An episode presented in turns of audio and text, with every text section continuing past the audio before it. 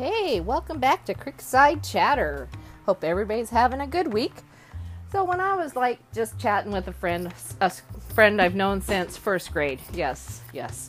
That means we've known each other for 10 years.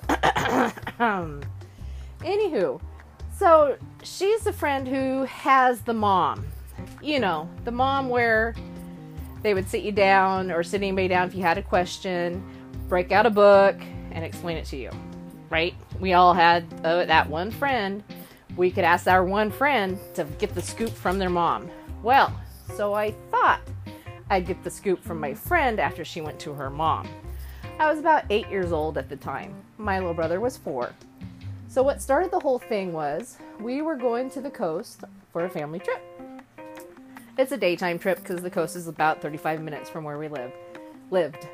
And while we were in the car, it was a Buick, an old Buick. I think it was a 1971, if I'm not mistaken. It was white, it was big, it was an automatic. I got to learn how to drive it when I was 10. But sorry, squirrels, look at something shiny.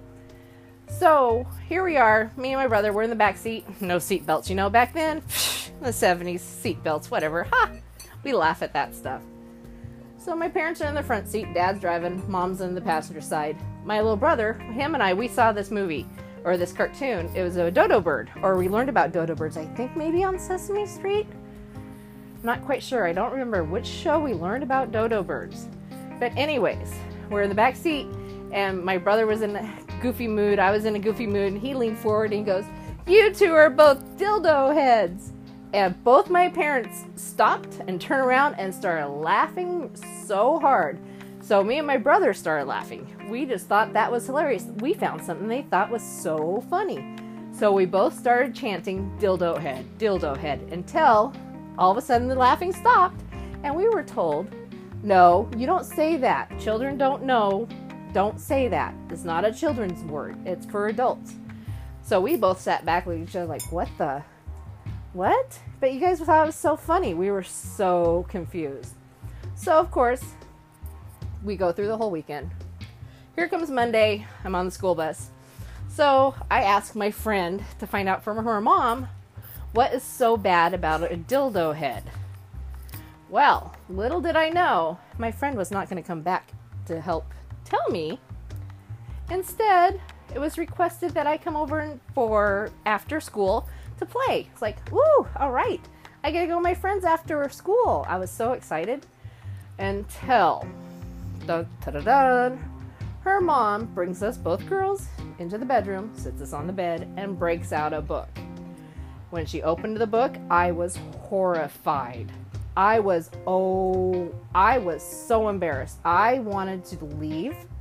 I didn't want to be there, but she explained in full detail what it was and what it was for and why my parents changed their thought it was funny because we were innocent we had no idea but why it's not a good thing to call people that.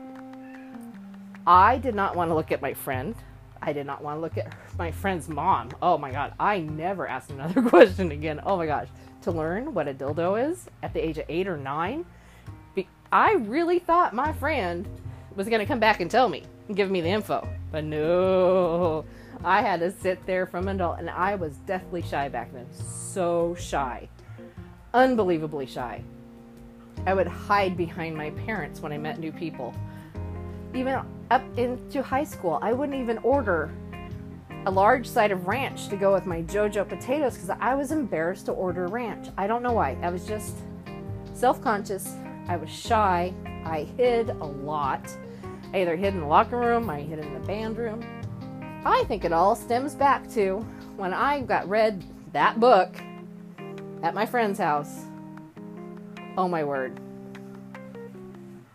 So thank you, Miss Dayna, for our conversation and bringing back that lovely memory. Now I know why my parents are laughing so hard because that would be hilarious to see it to hear a four-year-old little boy having no clue to what he was saying, calling his parents a dildo head. Oh, that was a good time. Now, with that, I'm going to wish you all a very great rest of the week. And we'll catch you later from Creekside Chatter. Bye. Maybe. It's not letting me stop. Oh, okay, now. Bye. See, I'll get the hang of this eventually. It's my second one. Thanks. Love y'all from Chicken Creek Lounge.